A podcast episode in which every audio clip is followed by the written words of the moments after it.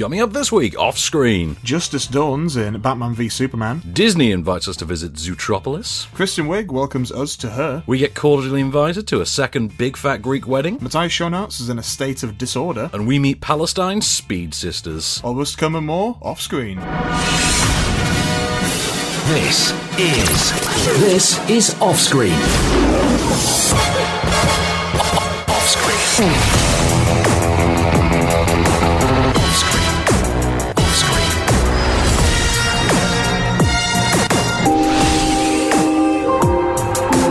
With the latest film news and reviews, this is Offscreen, the on-screen radio show. Welcome to Offscreen. I'm Van Connor. I'm Batman. you know what? This week you're allowed, Kate. This week. so we will, of course, get to uh, Batman v Superman or Bats v Soups or Bat v Soups. BVS or whatever you want to call it. We will get to that in due course, naturally.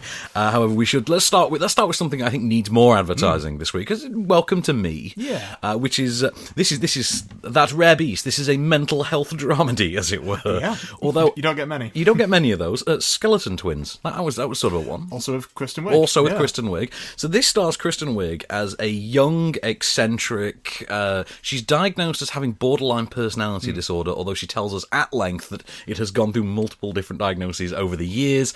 Um, one day she wins the lottery. She wins eighty-six million dollars on Lucky the lottery. her. And She what, what does she want to do with all that money? Well, it turns out she's obsessed with TV and talk shows, particularly, and she really wants to be Oprah Winfrey because who doesn't? Ignoring the fact that she's now worth about as much as Oprah Winfrey. Kidding, she's worth far less than Oprah Winfrey's in the billions, isn't she? Billions or maybe even higher. Trillions, I would Uh, say. trillions. Oprah has trillions. That's fine. Uh, so she decides to go to a local uh, cable TV station and pitch her own talk show, which she will self-fund, and it's going to be called "Welcome to Me." And it's it's going to just it's not going to be an actual talk show though. It's just going to be a show about her about her life she's just going to vent all of her personal baggage on tv and we have a clip of literally the pitch meeting that takes place How much will that cost? Two hours. Um, You're looking at hundred thousand dollars an episode. Uh, it's more like 150.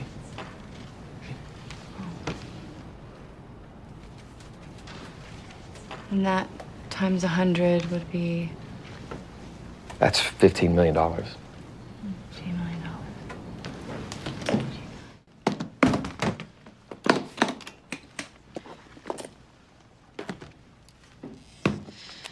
Business stuff.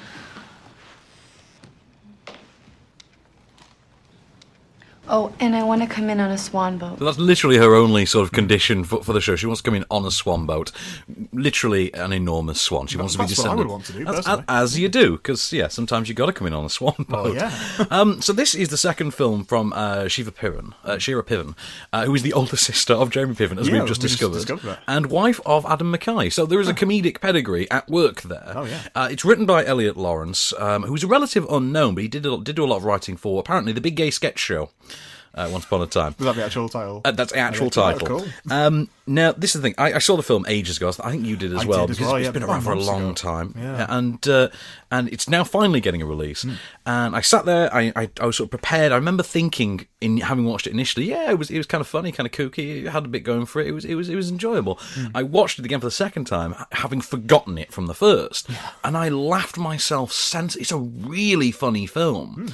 Not so much about ma- making broad. It's more about the offhand, the offhand gags, uh, little things like a character named uh, Richard coming and saying, "Hi, I'm Rich." He goes, "Yeah, me too," and it's things like that. And I really love I it. remember that. Yeah, I think the performance at the centre of it all, which which is Kristen Wiig's, um, is a brave, very edgy performance. It has because she has that sort of cutesy Meg Ryan sort of uh, sort of thing going for her anyway all the time. But here there is a little bit more edge, and I think she played sort of the straight man effectively in Skeleton Twins Against Here Bill Hader, Against yeah. Bill Hader, who got this kind of a part. Now she's going the other way around, Hmm.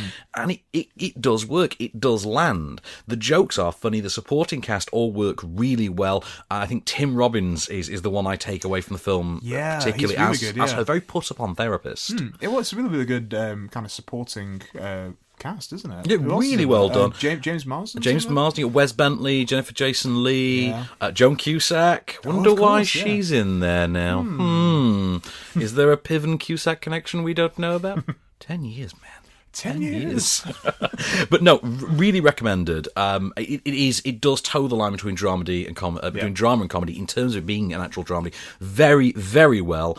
I was won over by it, and I, I, saw, I really saw enjoyed it as well. Yeah. I liked it so much I saw it twice. I didn't remember it, but I saw it twice.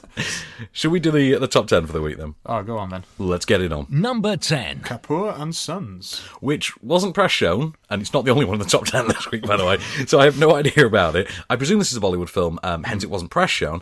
And they I really wish they would start press showing the Bollywood films. I really do. I've, I've seen a good few uh, Bollywood films and really, really I enjoyed never them. got to see Dhoom three, and Oh, I I was, did. I, I was. Did I you see it? yes. Isn't it on Netflix now? Because I really want to see it. Uh, as is uh, Dhoom 2. I don't think the first one is, but Dhoom 2 is. Oh, man, I really wished I could have seen that in IMAX 3 that because that was that was they were actually was good, pitching that, yeah. and I just want to see that helicopter sequence. And this this is the extent of my knowledge about Bollywood cinema. Clearly, Yeah. clearly the Dhoom trilogy. Number 9.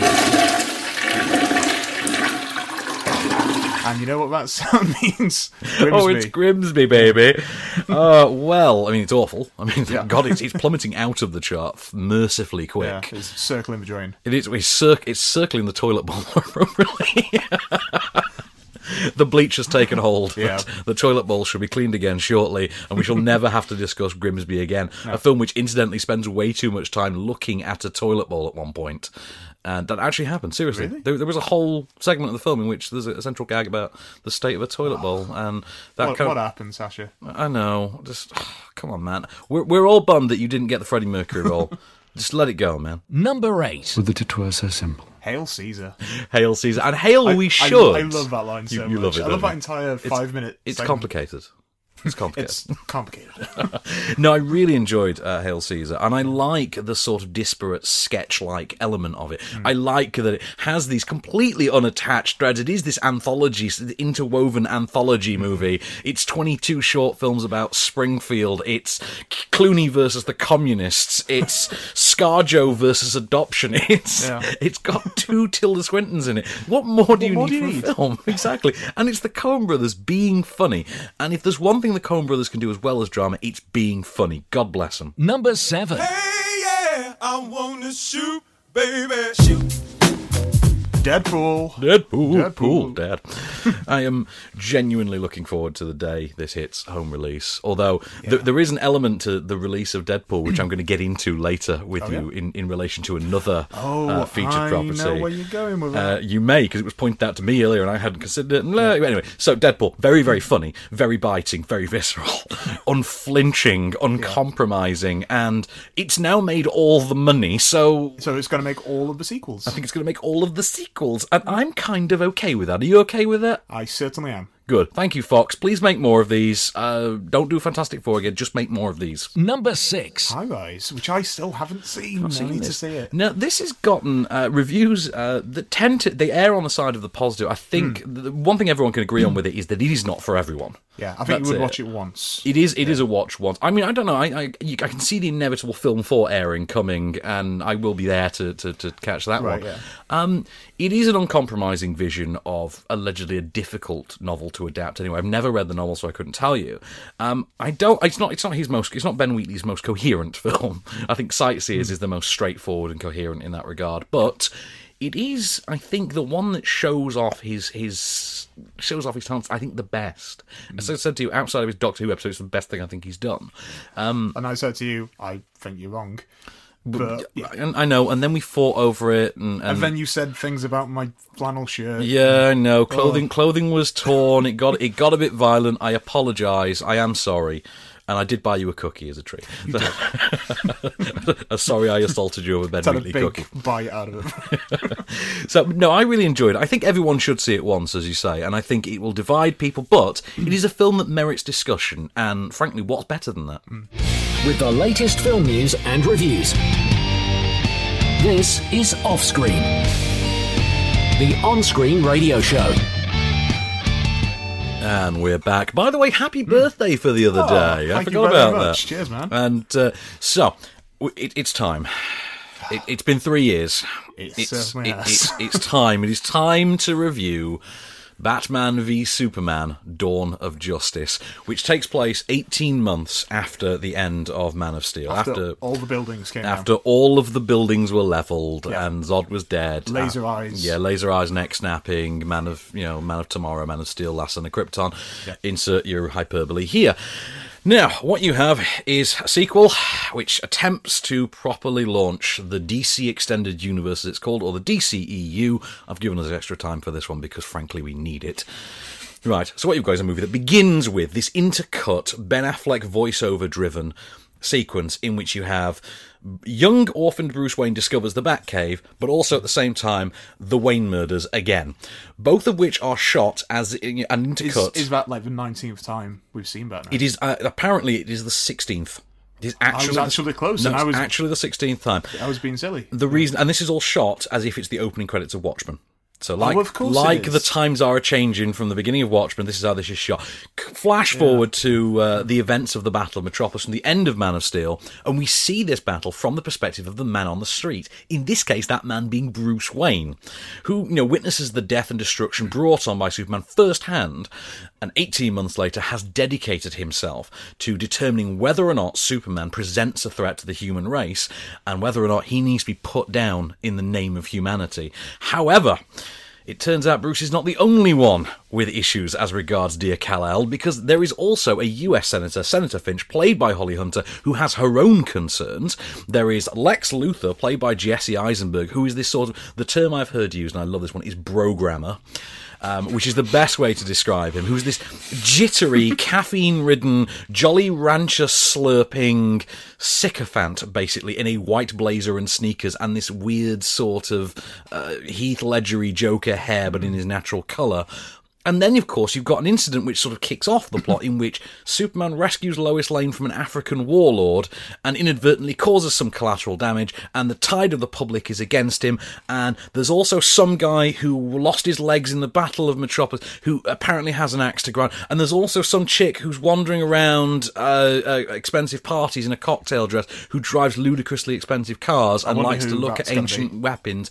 And there's also this weird thing with visions of a potential future. And there's also um, Alfred Pennyworth who's kind of concerned about Bruce Wayne. But there's also this whole thing where Superman doesn't know how to determine what the world sees him as and how what his place is within it. And there's also this whole thing with Lex Luthor and he wants to exploit Kryptonian technology. And there's also yes. That's yeah. a lot of subplots. Th- There, there are a lot of subplots, and on that note, here's a clip. What's your position, the Bat Vigilante in Gotham? Daily Planet. Wait, do I own this one? Or is that the other guy? Civil liberties are being trampled on in your city. Good people living in fear. Don't believe everything you hear, son. I've seen it, Mr. Wayne. He thinks he's above the law. The Daily Planet criticizing those who think they're above the law is a little hypocritical.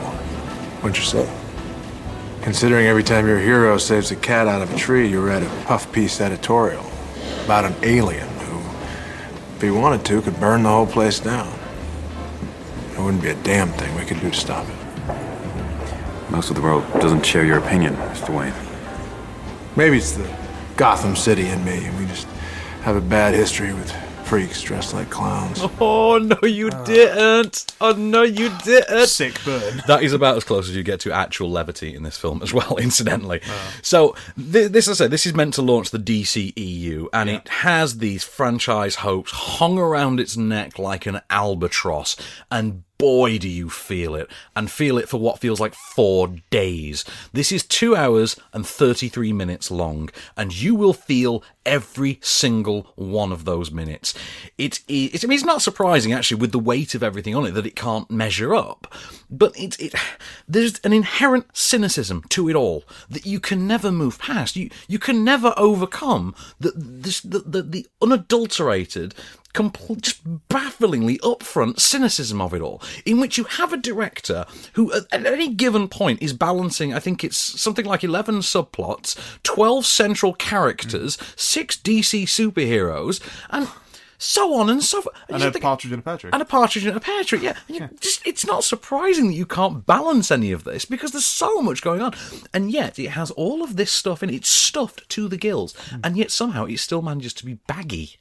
That's the weird. there are entire points in which nothing happens. You're like, what? Just throw a superhero there. You've This- got enough. Yeah, th- There, there, there is. I mean, I think it's a good fifteen minutes of this Superman before Superman turns up. Yeah, I heard about that. Yeah, as, as you were saying, it just opens with the whole Batman, really Wayne parents does. dying, and And you do find yourself wondering, at this point, I have sat through 15 retellings of Bruce Wayne's parents being killed. Other than the need to see Jeffrey Dean Morgan do it, I don't really need Yeah. it again. Although, you know, it is nice to see uh, Lauren Cohan in a film for a change rather than, uh, you know, something on the WB network. Go figure.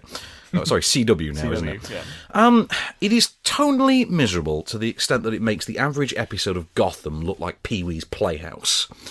That, that, that, that would be the politest way to describe it. I mean, honest, honest to God, there are orphanages with more upbeat tones than this film. This is the dreariest, moodiest. uh, I mean, the whole thing looks like a Cure music video. It's the best way to describe it. It, it. it makes The Crow look like a rom com. That would be the best way to describe it. Makes The Crow look like a rom com. It is so low energy and so enth- unenthusiastic about everything. Bruce Wayne got some like some eyeliner, some guy Oh, liner. no, no, he's got some point. crow's feet though. They're, they're quick to exemplify the Oh, crow's okay. feet. because he's he's an older version Because he's of an older version, yeah. I mean. I clocked his age. I think at one point, I think he's meant to be forty-three or forty-four because they Well, they reference how long he's been doing it. Affleck it. is 42. 42. So that makes sense. He's got the whole uh, Doctor Strange Oh no, grey bits no, on the hang on, side I've of his it wrong. He'd be forty-seven. Because if Oh, I'm if? I'm working out the right uh, the, the the math right, Bruce Wayne would have to be forty-seven in this. Anyway, because if you go with you know he left and came back, he was twenty-seven. Yeah, Like, 47. Christian Bale is meant to be twenty-seven. I know that much. When he's Batman, he's twenty-seven. What uh, Batman Begins? Batman Begins. He's Right. 27. That's I remember that being a thing. But so right, you see, it's so low energy, so unenthusiastic that you almost feel like you should write 20th Century Fox an apology letter for the Fantastic Four. That, that- and I'm not Really? I'm not kidding. That is actually a thought that occurred to me in this film. Other than, dear God, I need a nap. Dear Josh Trank. You're dear Josh bad. Trank, all is forgiven. Go and make your Chronicle It was all Kinberg's fault. exactly. Um, it's overblown. It's self-important. It's convoluted. It's illogical. It's boring at times. As I say, it's tonally miserable. It has no internal logic, and it just feels like it feels like a, a film that's taken place. It it could only have taken place in a post Transformers world in which, do you know what? Instead of character arcs, let's mm. just have explosions Yeah.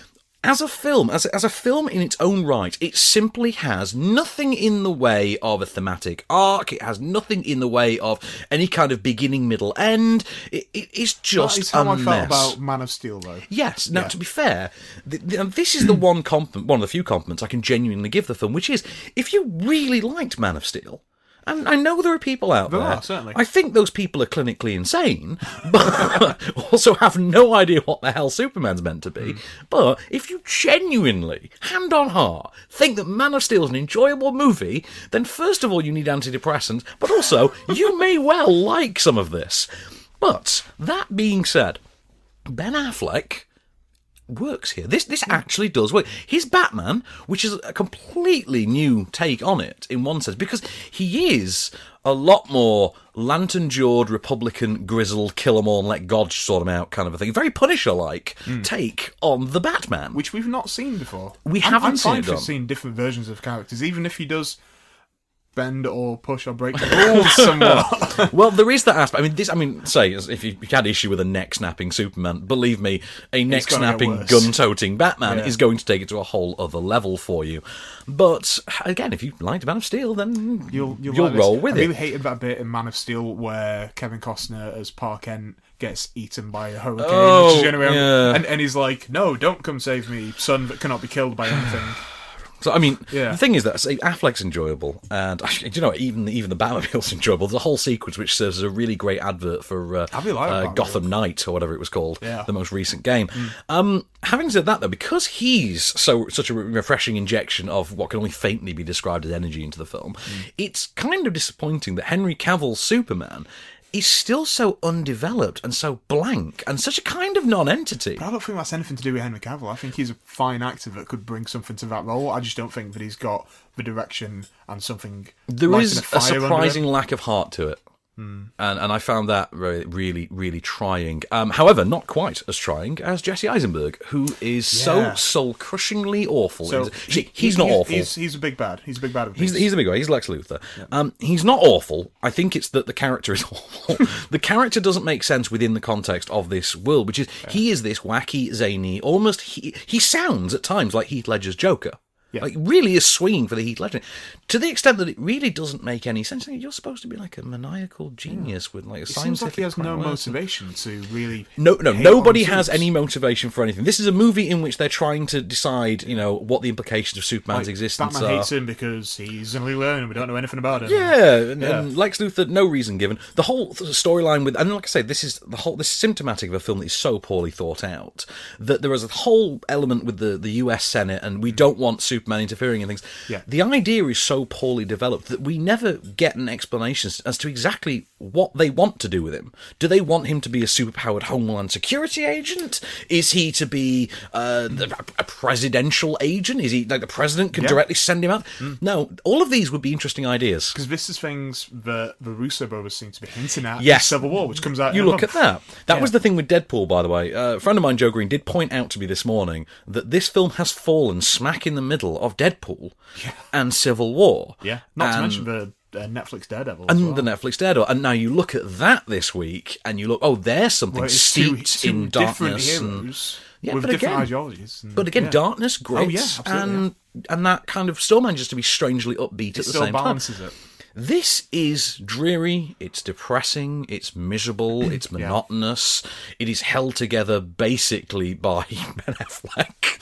and, you know, on the weight of uh, Batfleck's chin. yeah, Yeah. let's flash back 10 years and remember what we used to think of Ben Affleck. I didn't personally, but I know I've, a lot of I've people always been of a fan of Batfleck. I mean, this this is a film which manages to top Age of Ultron in terms of cynical franchise building by literally taking a character who already serves as a non-entity in this film, and this is a marketed character, serves as a non-entity, who is then literally shunted aside for five entire minutes to sit with a laptop and watch teaser trailers, three back to back, for other superhero movies, and you just find yourself thinking. Why? Why didn't you? Why didn't you just pull up the Apple Trailers page and have at it? Why? Why not? What's like the Green Band Just, trailer? just, just pull up the Apple Trailers page and just have at it because this is now getting. You are taking the Michael, sir. That's what you are doing. You are taking the mick well and truly. And I'm sorry, but the existence of this entire film, which is one massive $250 million, two and a half hour marketing exercise, is testing enough. It is, by and large, one of the most soul destroying films of the year. And I am, this is not hyperbole. This seems to be quite a widespread sentiment. I mean, obviously, I've not seen it yet. I get to see it uh, Thursday night, so yay for that. but This is, I mean, a, a Yeah. cyn- cynical attempt to try and grab the whole Marvel rivaling cinematic universe it, thing. it sounds like it could be one of the disappointments, not just of the year, like like you just said, of the decade, really, because it's been one of those films. It's been not just one of those films, but one of those moments that people have Yeah. wanted to see for. How many years now? When, when did Soups first come were out? it, When were it Batman- not were it not for Batman, we would say that this was worse than Man of Steel. I guarantee you, because it's a lot more convoluted. And that's the one thing you couldn't say about Man of Steel. Man of Steel wasn't convoluted. It didn't make any damn sense. Yeah. But you could never say it was convoluted. I think this the editor is. had some issues with Man of Steel as well, and it might well be the same editor for this film. We'll see. I, I will just say this as well. But this, I'm, I'm not, not gonna, I'm not going to drop a spoiler, but I am just going to say, re- remember these words for when you have seen the film. Okay. And believe me when I tell you, the, the resolution, as it were, of the conflict between Batman and Superman is going to fuel so many internet memes we aren't going to know what hit us. I am not exaggerating. With the latest film news and reviews. This is Offscreen. My wingman anytime. And we're back. So, should we should we talk about Matty Shoes? Matty Shoes, Matty Shoes is back, and he is starring in Disorder. Uh, this is the second film from uh, Alice Winocour, I think her name is, um, who directed Augustine a couple of years back. Uh, this is okay. This this is uh, this is a really rare beast. This one. Okay. so this is the story of uh, a soldier Vincent, played by uh, Sho- Ma- Ma- Matthias Schoenaerts. I'm going to stop calling him Matty Shoes Matty now. Shoes, yeah. Matthias Schoenaerts. Is that how you pronounce it? Matthias Schoenaerts, yeah. Matthias Schoenaerts, who returns from action. He's between assignments, between between deployments, and he takes a security job. He's a bodyguard for a wealthy family in France, um, and the, the the patriarch goes away on a business trip, and he he decides to stick around and look after the family whilst his employer is away. He takes another job basically, and uh, of course, an attempt is quickly made on the life of the family, and this then calls into into question his own sort of feelings towards not only the family but his feelings towards conflict and combat in general, and his own PTSD and his internal struggle. Now we don't have a clip of this because obviously it's all in French. Uh, naturally enough, you know, um, but it's I say it's called Ma- it's called Maryland in France, I believe. this film it's actually called Maryland. I don't know why they've they've changed it. It would have worked, but it's it's tight, it's thrilling, it's unmissable. It's one of those films that's so gripping and so good. You can basically envision the inevitable English language remake, which they'll probably ruin by casting Joel Kinnaman in the lead. Just just keep Matty. Just just keep Matty. Yeah, Matty, do the English version with Matty keep him, Shoes. And but that's the thing. It's one of those films that hit, this film really hits home the idea that Matthias Schoenaerts is this um one of just the most fascinating, underappreciated actors around at the moment. Oh, absolutely. And you've said that for ages. I have, long time. You, you're a very big, uh, Yeah. you're a very big Matty Shoe supporter. I think first film I saw him in was one called Rust and Bone. Is, Ah, uh, the, yeah, the Marion Cotillard Marion one. Cotillard I always one. forget that was him. I really enjoyed I was that. trying to go back in my head and figure out where I knew him from. Yeah, but no, that was the first flick I ever saw him in. Yeah, very good. But uh, say this is uh, f- f- f- on a directorial level. It's a really impressive film in that the film. Uh, manages to set in almost immediately with this sense of foreboding tension and paranoia, and his internal uh, his internal conflict. Really, there's this PTSD driven conflict that fuels him throughout the film. We feel it as the audience because you are forever looking over these characters' shoulders, even even though there's elongated periods of time in this film in which nothing happens. You know, in terms of like action narrative. It's all, you know, heavy character driven drama, but you are so paranoid. You're on the edge of your seat all the way through this. And it's it's a very jarring film. It's almost tiring in terms of in terms of just how involving it becomes. When it does get to the necessary action beats, however, it then pulls another impressive card in making those action beats really visceral, really intense, and yet steeped in the reality of violence mm-hmm. rather than over glamorizing it, rather than going down the taken route. you are you are down into just the wet thud of a punch, for instance. You are down into the the sort of unpleasant notion of a face smacking a coffee table, things like that. And at the centre of it all, naturally, is Matthias Schoenaerts, who, who and he's a very internal performer anyway, as, as you well know. But this is an internalised character as well. So what he's managed to do with it is marry his own sensibilities to this character, to which he's so immensely suited. And the performance is frankly breathtaking. He's amazing in this film. You've then got Diane Kruger as the uh, the sort of matriarch of the family. It's a sort of proof of life type dynamic. Yeah. You know, the sound- the protector like protectee Yeah. kind of kind of relation. It's not inherently romantic. It is more sort of obligatorily protective, and it's more about his feelings of his. Pro- is it inappropriate that I am this close to this family? And he and Diane Kruger both sell this relationship completely. It's it's it's quite a touching relationship in seeing the friendship form between them, and I I bought it wholeheartedly. I was so invested in it. I'm, Um, I'm sold. Of course you are. But then let's get to let's get to more impressive stuff then. Um, so you've got okay, there is this score to it all, which brilliantly reflects uh, Schoenaerts' character in that it's this fractured, intentionally broken, jittery kind of a score, and it's actually by a French techno DJ, would you believe, named. And I've What's- what's name? Oh. I've been I've been wanting to say this out loud. I've not tried yet. I want to say this right. DJ Gesaffelstein. yes, DJ Gesaffelstein. Gesaffelstein. Like Gesaffelstein. Gus, yeah, I've got it right. Okay, DJ Gesaffelstein, really, really intense, gripping, 100 minute dramatic action thriller with a, a sort of diminutization of the action thriller element. They are little pockets. There's a couple of pockets of it, and it really, really works. It is a double threat by an impressive director and a really game star. And loved it. Really, really loved it. Can't wait to see it again. What's more to say on that one? so where we got now? We're going to do some. Oh, we got some film news. We haven't done any Haven't done- film news. We've been too busy uh, waxing lyrical about Batman v Oh, Superman. oh, we, we have. Oh, we, we've got. To, we've got to say a fond farewell this week to Larry Drake. Larry, Yeah, Larry Drake sad, died. yeah. And I don't know if most people know Larry Drake. I knew him as a child from watching LA Law because I was that kind of a Same, nerdy. really, yeah, yeah. nerd- you're a nerdy kid as well, then. Um, it's, it's for glasses. It is, it is. But uh, yeah, nerdy kid. Um, Larry Drake in L.A. Law, he was so good. But also, he then went on. He had this this habit of turning up as sort of a refreshing villain in, in things like uh, Doctor Giggles. Was- He was the title course, character in Doctor Giggles. He was Durant, the villain of the Darkman series. So we have literally seen uh, Liam Neeson try and kill this man. Um, and of course, he did turn up in the opening minute of American Pie 2, if you remember. Oh, right, yeah. He was he was Natalie's dad, Jason Biggs's erstwhile attempted conquest, and uh, yeah, so he's passed away, age sixty six. Uh, it's very sad to see him go. He was always a fun guy to see on screen, and uh, yeah, it's a shame. It's a shame. Lost so many good ones this year. and Now Larry Drake as well. It has been a hell of a year, hasn't it? Know. So uh, the male uh, intended male spin off of the Ghostbusters series Uh, that is also. Uh, that's been cancelled. Yeah. it's been cancelled. It's So gone, yeah. because those Russos, they got some marveling to go and do. Yeah, that's going to be coming out uh, next month. That seems to be a bit of a theme this year, isn't it? Batman, Superman, Daredevil, Punisher, and yeah. We have. So let's move on then to uh, my big fat Greek wedding two. Yeah, this is a this is the actual sequel that everyone has been. Yeah, this is it. This, This is, is the uh, one. This yeah. this week. This is the franchise film that everyone wants to see, and this is because common sense would would uh, would would tell you to ask. You know, why why is there a Big Fat Greek Wedding two? Is there really an audience sticking around for this? It's been fifteen years. You know. Well, that first one it made a lot of money. Well, that's the thing. That's what we forget. Yeah. It is the. It's still actually the most successful rom com ever made.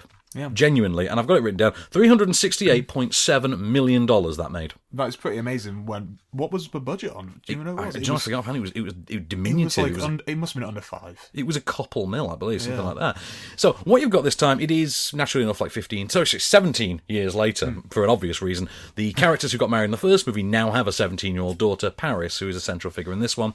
Um, Tula, that's our figure from the first movie, is has reached this point where she's kind of dissatisfied with her life. You know, her business has gone under due to the recession. Her parents are being slightly more demanding than usual. Paris, her daughter, has reached that point where she's about to go off to college, so she's kind of pushing her away a little bit. Yeah. And into this mix come, well, about 19 different subplots, but the largest of which concerns Tula's own parents, the grandparents played by uh, Michael Constantine, and I forget the wife's name, um, who discover that legally they're not actually married, that they've been living in sin for 50 years.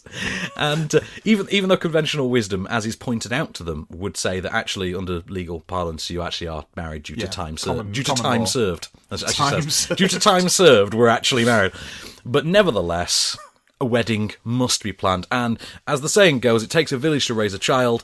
But as the new saying goes, it takes an entire Greek family to plan a wedding. In the meanwhile, we have a clip in which Tula and her husband, uh, John Corbett, otherwise known as Why Carrie, Why Did You Pick Big, have. Uh, you That that annoyed me as well. did that annoy you as well? I went a bit Jon Stewart there, didn't I? I'm just glad we didn't end up with that. Hashtag That's not my Mr. Big, in which uh, Tula and John Corbett are trying to rekindle the flame. Quick, sit down before my wife gets here. wow. You look pretty. Well, four hours, $500. How much? you look so handsome. Yeah, Yeah. thanks. Anvula called me up. She said, used to be good looking. Get it together. Oh, So I buzz my nose hairs. ah. Well, now I know that. Who said there's no romance after marriage? So what you've got is, on the one hand, it's not quite as depressingly bleak as when they tried to do a Bridget Jones sequel. Because I'm never a fan of the idea of you do the happy ending and then do a sequel. Uh, we've got a new trailer for that. Oh, Bridget Jones's out, baby, yeah, that's It's out. coming I out just got the press release actually when we're on the break. Um, so you've got this. We're in this era at the moment. We keep getting sequels uh, to films, to comedies of days gone by. So we had Dumb and Dumber, we had Zoolander, Anchorman. Anchorman, Yeah, um, and, and to be fair, this is uh, vastly superior to most of them. I would say Hmm. in terms of you know what it toes the line nicely. and It keeps the sort of the tone and sensibilities of the first film alive well enough. The problem is it's so scattershot in terms of what it really wants to do with it that it never really takes a hold of what its point is or where the focus should be. And really, it, it feels like this is fan service. It feels like this is for the audience that loved the first movie. Come back, spend more time with the family that you adore. And I think the poster actually says that the family you love is back. I believe is the I actual tagline. that, yeah. And really, that is its function. It, nothing more. Hmm. There's there's no real grand achievement earned by the film. It is kind of more of the same. It's evolutionary in terms of furthering along the story, but it doesn't add anything. It's kind of like Father of the Bride Part Two, if you ever saw that. Have, have I ever seen it? I've, you ever seen I've got Bride that on DVD Did- along with Father Bride Part One. Oh right. Well, My- we never we never did get the threequel we so richly deserved. Yeah, come on, Steve. Yeah, my my uh, my fiance Cassie, Father of the Brid big three. fan. Actually, that was rumored, and it was going to be about the son, and the son was going to be getting married. Yes, wasn't the son going to be gay in it? Son the thing. That was the thing, wasn't it? I remember that rumor. That actually wouldn't be the worst would- idea I for a sequel, it. and it also would be different enough that it would work. Unlike this, which is just more of the same. and there are entire characters introduced who serve no function. John Stamos and Rita Wilson turn up at one point for no reason whatsoever, other than a brief gag which isn't quite funny. It feels like treading water, and that's the problem hmm. I had with it. I, it is kind of like all of those revision, you know, Days Gone By sequels, in that the fans will love it, but they have to be real fans. I mean, me, I, I thought, oh, it's a film, it exists, you know, and I can't quite figure out why it wasn't just released a few weeks earlier to hit the Mother's Day mark. But other than that, That would have that would have got it. that would have made sense. But I guess we're doing it now, so it's it's against Batman v Superman. It's like a counter programming, counter programming thing. I mean, I will say one thing that I did not expect to say about this film, which is strangely, Joey Fatone walks away with the most impressive character arc in it, in that it manages to take something that could really have been very awkwardly handled and turns it into what is strangely the most touching sort of uh, character arc of the film. That's not how you actually say his name, though. Joey Fat one, we know that. With the latest film news and reviews. This is Offscreen, the on screen radio show. And we're back and literally dancing. As we are every single. we, we do every week. One day it's going to get old. So, uh, should we finish the box office top ten before we before we crack on with the, the Disney film of the rele- hmm. of the of the we- release week? I said week then, didn't I? Week, Let's, let's, release just, week. let's just do the five to one. Let, us do five to one, shall we? Number five. The boy. The boy, which wasn't press shown. Hmm. Nobody could figure this out. We, we we couldn't figure it out. They weren't press showing it. They weren't giving us screen links. There was nothing for this, and it came out on a Friday. It wasn't like they were releasing it midweek. It's it's done quite well. It's number five. And it's a Lauren Cohan horror movie. I mean, I, ju- I, I just sat through the Sarah Wayne Callies's horror movie, and that wasn't bad. I, I was looking forward to You'd seeing what this, I, yeah. I wanted to see what Maggie could do. That, maybe maybe you need to nip down to your local uh, movie plex. I'm not doing that voluntarily, like a member of the public. That's just dull. There are people on phones in there. Number four. The detergent series Absorbent. Well, it's bombed in America, hasn't it? Yes, it it's has. not done well at all. It's been against uh, Zootropolis or uh, Zootopia. Zootopia, as they call it. We call it Zootropolis, don't we? Um, Why- why is that? Do you I, know? I have no idea. I- Although, as far as I'm concerned, the whole thing should be called Zootropolis because the city's called. You know, we're talking about Zootropolis. We should be talking that, about detergent, um, which is perfectly fine. It's my favourite of the three movies. But I mean, that's a really low bar anyway. The first one's a fan service director's cut. The second one is this ludicrously convoluted VR story. And then in the middle of it all, you have Shailene Woodley basically treading water whilst we wait for the older actors to uh, to, to carry it all for her. And uh, at the end of it all, wasn't really that bothered. Number three. London has fallen. I love this film so much. Uh, Joe Green. Joe Green asked me this morning what I thought of it uh, because it's his, it's his first night out tonight with his wife since they had their first child. and my response to that was, "So uh, you're using this opportunity to go and see London Has Fallen? Excellent choice, sir. Excellent choice.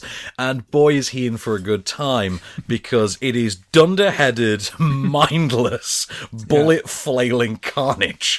Face stabbing. face stabbing fun is what it is. And everybody I know who's seen it has loved it. John Colson went to see it, absolutely adored it. Wilson's uh, response was merely that he wished that he hadn't had the hype from me beforehand. But it is a lot of fun. It is dumb action fun, and it needs to be nothing more. Number two. 10 Cloverfield Lane. I saw this on my birthday. What Did a- you enjoy? What a birthday treat it was. man. That was- Uh, Did you yeah. agree with me about how well cast uh, John, Oh, John Goodman, Goodman. is? John- John Badman, yeah. John Badman, John Goodman. Oh. That's the question. Yeah. And and and that's the thing because it plays on that casting so well. It, it, it uses meta casting to ask the audience, "What do you think? What do you think? Yeah. Do, do, do, is, You've- is you've- good? good, and you, just like you, him. You have liked John Goodman for the past forty years or whatever. Exactly. What about if he does this thing? maybe he's done this. Would you still like him then? Maybe he's done that. Maybe what about then? Uh, and it is gripping, and it is tight, and it is tense, and I love the use of the space, the really small, limited locale. Love it. Um, I think it falls apart a little bit as it gets towards the end, but hey, can't win them all. Number one. Many sound bites. So many sound Uh, bites. Kung Fu Panda three. Three. Which did you see this one? Did you see this one yet? No, I've still not seen it. I uh, decided to watch uh, Zootropolis. but I'll be Ah. watching this next week. I You think. watch this? Oh, okay. So I mean, I, I can't remember now when we had the conversation. Are you a fan of the first two? I really am, You- yeah, you are. I really am. Um, I couldn't remember them, and I went to the, and it all comes sort of flooding back when you sat Mm. down. and You think, okay, yeah, I remember. course, yeah. I remember James Hong as the goose, the goose father, and he was my favourite thing about the first two movies. And he gets a lot more to do in this, Of course, yeah, alongside. it's, it's about like his bio- biological father. who's Bryan Cranston. Yeah, Um, great casting. Brilliant casting. And you've got J.K. Simmons as the villain. And it's a lot of fun, and it's bright, and it's colourful, and it's kind of touching in a little bit of a House Train Your Dragon 2 way, although it's not as good as How to Train Your Dragon 2. It is swinging for the, for those How to Train Your Dragon 2 fences, though, and I admire it for that, because this seems to be indicative of essentially uh, DreamWorks going for something a little bit more, I think, and I'm I'm, I'm quite happy about that. Should we have uh, another bit of film news then before we, if we crack on through? Because Uh, we, we've yeah, been why not? neglecting Why it. not? Have you heard about what Zack Snyder wants to do with the 300 series? Throw it off a cliff. That's, I know that's, that's what I No, kick in slow motion off a cliff. this is cinema. This is not a franchise. Oh well, apparently no. He wants to make it more of an anthology franchise. I- in I the- have heard. Yeah, he just wants. Oh, it's going to be like famous battles throughout history, and we're just going to slap the 300 logo on. You're like, the 300 refers to the. Never mind. Okay, Zach, you do whatever you want, but please, for the love of God, stay the hell away from comic books. Um, oh, d- uh, Little Prince. That was an interesting one.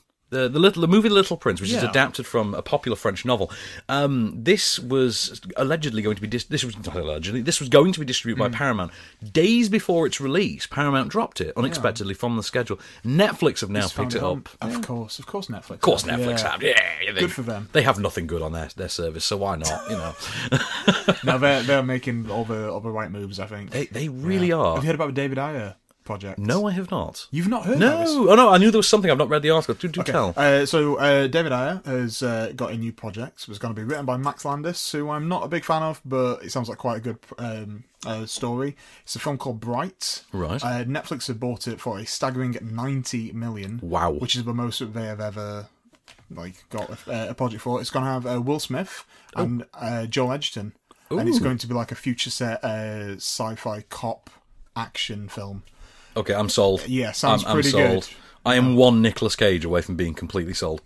but okay, so let's uh, let's move on then, and should we do our token Disney release for the week? Oh yes, please. Which is, of course, Zootopia. So get used to that sound because you're never ever going to be able to hear the Yeah. word Zootopia without hearing this. Because when you actually see the film, that is all you are going to take away at the end. You're going to be punching the air and going, uh, Sing uh, along. uh, uh, You'll be uh. trying everything. Oh yeah, you'll be try everything. it's so it's so bad when you put it on paper. It's like, oh my god, it's so camp, but it is so infectious and enthusiastic. So this is set in a world in which animals basically have taken the place of humans, not in not in like an evil way or anything. not not just- overthrown us. yeah, they're not over, not Planet the Apes style. Yeah. Just there are no humans. Animals have become anthropomorphized. They exist in society, and brilliantly enough, this is a society in which animals are treated like different races. Different species are treated as in the same way that humans treat different races. So, in other words, some slightly better than others. You have the first bunny police officer, Judy Hopps, voiced by Ginnifer Goodwin from uh, Once Upon a Time. She's not just not that into you, and most importantly, TV's Ed. And uh, you just remembered Ed, didn't you? I love that show, What, man. what I a forgot show! She was what a there. show! And it, and it had Claire from Modern Family in it, and, she was uh, so awesome. The, the Reverse Flash as well. Yeah, ten dollars says you won't remember that. and uh, yeah, so uh, Officer Judy Hopps, who is forced as a rookie, she's sort of sidelined by the boisterous, male-driven, larger species that uh, occupy the police force, including her boss Idris Elba, which is a brilliant piece of casting. And she is assigned traffic duty, only to then happen into a missing persons case in which uh, several different, I think something like 15, 16 mammals have disappeared at different points throughout the city, and she is forced to team up with a con artist, a literal sly fox, voiced by Jason Bateman, in order to solve the mystery. Here's a clip. Ma'am, our detectives are very busy. Please. There's got to be somebody to find my Emmett. Mrs. Otterton. I will find him. Oh, thank you. bless you, bless you, little bunny. Oh. Take this. Find my Emmett. Bring him home to me and my babies, please. Ahem. Mrs. Otterton, please wait out here. Of course.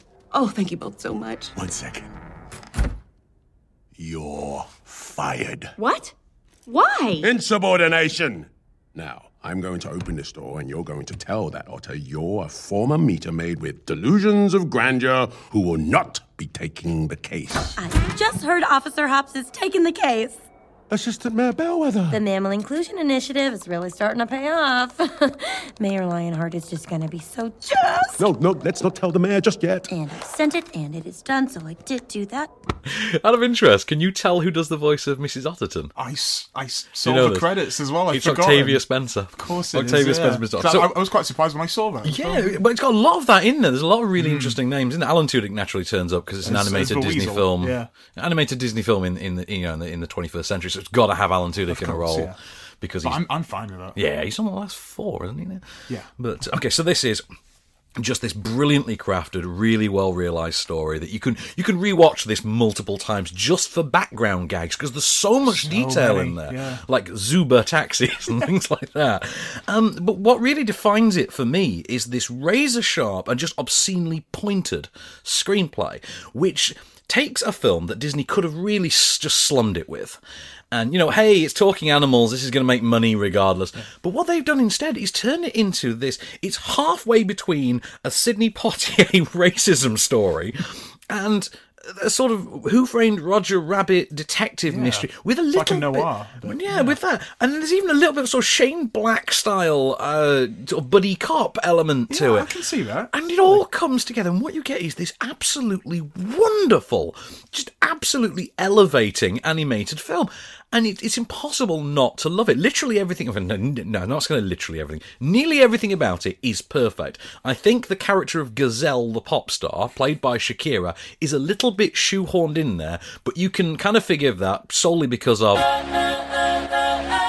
and how much we love that when the film is done. Um, I mean, it, it's got am- amazing casting. Uh, Jen, uh, Ginnifer Goodwin is this sort of endearing, like Leslie Knope like Yeah. kind of Oh, a totally like Leslie Knope, Nope yeah. kind of. You know what I mean? Uh, sort of lead. You've got Jenny Slate. Uh, you could hear her in the clip there as the As assistant, assistant mayor, mayor, yeah. uh, and she she's really sort of charming. You've got this brilliant double header of J.K. Simmons and, And Idris uh, Elba. Idris Elba, and then of course you've got Jason Bateman doing what Jason Bateman does, and just perfectly cast sort of a you know, ass kind of a figure, and that but with a little bit of heart because why wouldn't he have a little bit of heart? It's Jason Bateman can't be totally bad, and that's it. I really loved it. It unfolds at, at a rate that just it constantly reminds you how uncompromising it is, and you look at it in complete awe of this potentially potentially by the numbers animated Disney film and yet you have a film that does so well what Disney arguably stand for now as a company which is let's put out what you expect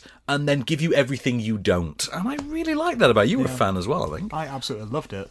did you did you Yeah. did, did you find that the racial elements really hit home Yeah, I did. I did I thought it was very pointed very much an animated film for our time I thought No, definitely. and I think kids are going to love it and I think the parents are going to love it even more I think I won't be able to get that song out of my head. Which song this? Yes, that's the one. That's the song. but no, I was I was a really big fan, and uh, it, it, it's an essential essential purchase for the 3D Blu-ray collection for me. I Oh, think, and I for one definitely cannot wait for that.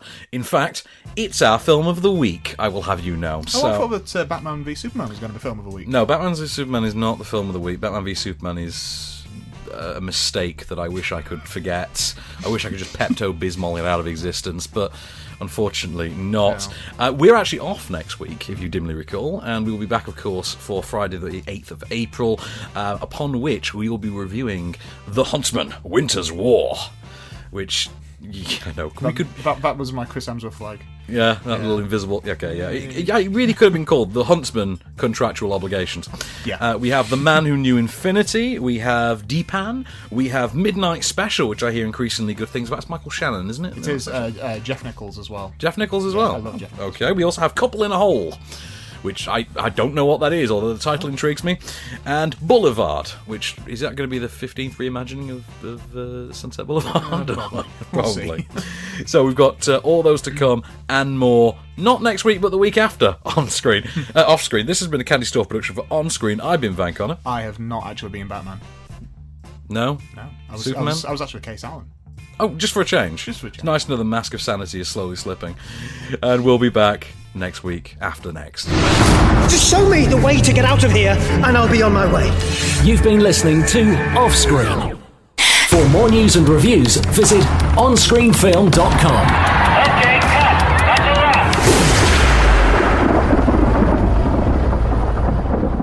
Podcast extras time, Mr. Allen. So there is a film we didn't get to cover in the actual show We proper did, this week. um, Speed Sisters. Speed Sisters, uh, which is uh, directed by Amber Fares, and this is a documentary about the first all-woman race dri- uh, race driving team in Palestine, um, and because apparently this just wasn't a thing.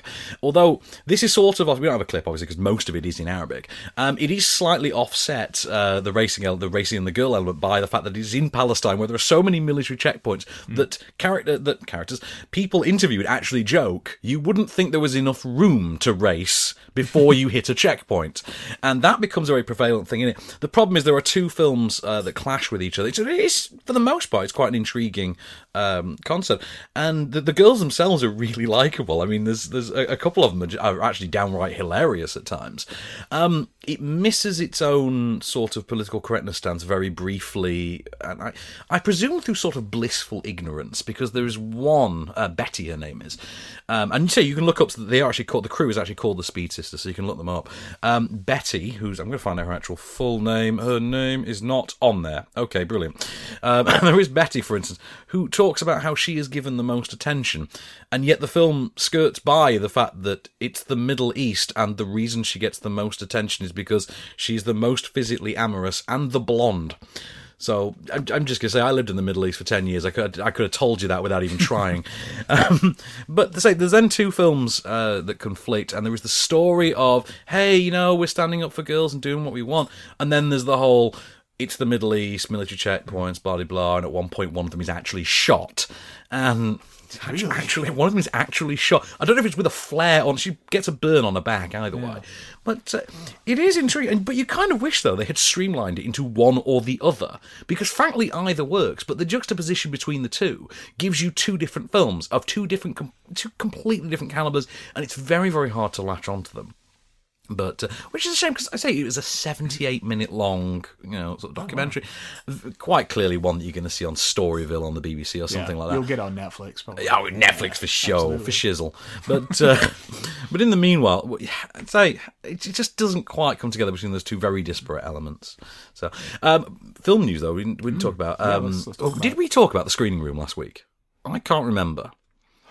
I think we might have spoken about it off air. Okay. I had a conversation with somebody about it. I was telling him about it. So the screening room, which is Sean Parker of Napster fame's new Yes. initiative, whereby you will buy a hundred and fifty dollar set top box, Yeah. and you rent a new release, day and date new release movie. Is that for? Is it like fifty dollars? for fifty dollars, and you have forty eight hours in which to watch it. Hmm. Which, to anyone who's ever, you know, had to hire a babysitter, pay parking, etc., you know, it probably seems like an absolute bargain. And half of the industry seem to be on the side of this, and the other half are dead set against it. And you've got high profile filmmakers like Abrams. J.J. Abrams is really on board with it. Spielberg, Peter Jackson, Spe- Bill- and then on the opposite side of the coin, you've got uh, Jim Cameron, Christopher Nolan. Chris Nolan, Yeah. obviously, uh, M Night Shyamalan. For some reason, he's Is, is M. Night. Shyamalan allowed an opinion on anything anymore? It's weird to mention those three filmmakers in the same breath. It really is. I, I always imagine if you ask M. Night Shyamalan his opinion, he always says, "I don't like it, but I love it. That's the uh, twist. that's the twist.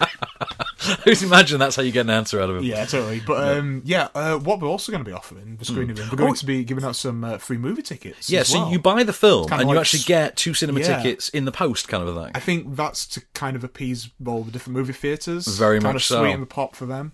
Which is, it, it just seems a little bit uh, kind of patronising in Yeah. one sense. I mean, I, I would always prefer to watch a film at the cinema. I would prefer the cinema, but Yeah, I can at the same ex- time. I can see the appeals. Like, I, like we joke all the Yeah. time, like we don't like multiplex audiences in general.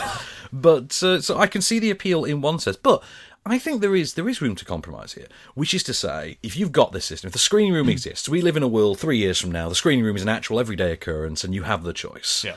Now, I, I have to admit, I would I would be inclined to watch. Well, I would pay fifty dollars to watch Welcome to Me at home. I would not pay fifty dollars to watch Star Wars: The Force Awakens at home, or even, God forbid, Batman Superman, um, if I hadn't seen it. Now I would pay fifty dollars to never have to see it again. Yeah, but uh, you, you feel like Zack Snyder owes you money. I, I feel like Zack Snyder owes me fifty dollars and a kiss, if I'm honest. Because he's already he's already ploughed me, so he may as well give me a kiss. Just, it's just common courtesy. It's just common courtesy. It's just common courtesy. If you're going to plough your fans against their will, you at least give them a kiss first. Um, meanwhile, speaking of ploughing your fans, the inevitable. What a segue. yeah, speaking, speaking of ploughing your fans, the inevitable remake of The Crow, which we keep getting threatened with. Who- Yeah. Who, wants this? Who who are Right, the people this- this asking the for it? I was interested when Corin Hardy was attached. Well, that's And the news. And I was even more interested when he signed a what's called a holding deal. Which meant he was just going to stay there for years, and he might do it, he might not. yeah, But but, that's not the case. No, not the case. He's now dropped out. Yeah, he's gone. So, does anybody care about this this film anymore? I think the answer is very swiftly no. Mm. And they they're trying to flog it. They flog the dead horse. And no, no, come on. Look, if Corin Hardy's gone, you drop this now. You drop it. So what else? Oh, Simon Pegg. We're talking about Simon Pegg. Yeah, he's going to be uh, in Steven Spielberg's Yeah. next film after the BFG. Yes, so he's going to be in Ready Player One, uh, I'm- I which can't wait for this. stars Tye Sheridan, Tye Sheridan, uh, Olivia Cooke, and. Ben Mendelsohn, and is based on the apparently obscenely popular book uh, written by Ernest Cline. Hmm. And it's obviously a hit with the young people because I haven't heard of it, and Calvin Prickett's had to tell me all about it, which is how I know it's obviously very popular with the young people because that I- almost I've, always I've heard, but I've not read it. But I think that I will before the film comes out. It's a virtual reality based idea, isn't it? Ready Player One. It is, yeah. It's got a bit of um, uh, uh, like a Roald Dahl, uh, Willy Wonka kind of take on it. That's kind of what I'm hearing. So yeah, Ah. I'll, I'm definitely going to read it and then I'm going to watch it. I meant to tell you, by the way, um, uh, as, as Zootropolis, um, Hmm. Yeah. my, my my thing with that one, and I don't know why I do this with Disney films. I've never told you. Just just Cassie listen to this show. I have interest. Uh, she has once or She, twice. she has yeah. once or twice, but Yeah. she's not incredibly likely to. Can I- can I- Un- un- unless I say, "Hey, Cass, Okay, just, just to this." should we try and dissuade her from this one? Because Okay. I, I'm just going to confess to you once and for all. You know, every time I see one of these animated Disney films now, Yeah. in the back of my mind, I always think, what would Cassie think of this? Because she's my go-to sort of Disney opinion. She's the Disney barometer. She, she is the Disney barometer. Yeah. So there is that. Are we gonna Are we gonna see pop figures in Case's house? That's the question. That's the thing, yeah. Oh yeah, because you you got a I, I, I did, in, Inside Out one. No, I got Bing Bong, didn't A I? Bing Bong from Inside Bing Out, Bong. yeah. yeah. This that was it. Oh, you also have one of the the Beauty and Beast ones from me, I believe. Oh, of course, yeah. Which- we got which one was uh, we got uh, Cogsworth. Cogsworth. I got you Cogsworth. Yeah. There we are. But uh, So it's your fault. it's my fault. I'm sorry. but uh, yeah, if we're going to see them in your house, but yeah, Zootropolis, I did, I did find myself. I wonder what Cassie thinks of this. She she loved it. Oh well, there we are then. So that, that's that's all the seal of approval I need, to be honest. Uh, so on that note, here it is, your moment of cage. Keeps the ghosts at bay, huh? This is my medicine. What you saw that day. It's forgiveness that brought you here. You've come a long way for nothing. Perhaps you've come to tell me it was some terrible mistake. That you didn't kill them. Hmm? I can't tell you that. But they didn't die by my sword. I promise. Riddles give me headaches.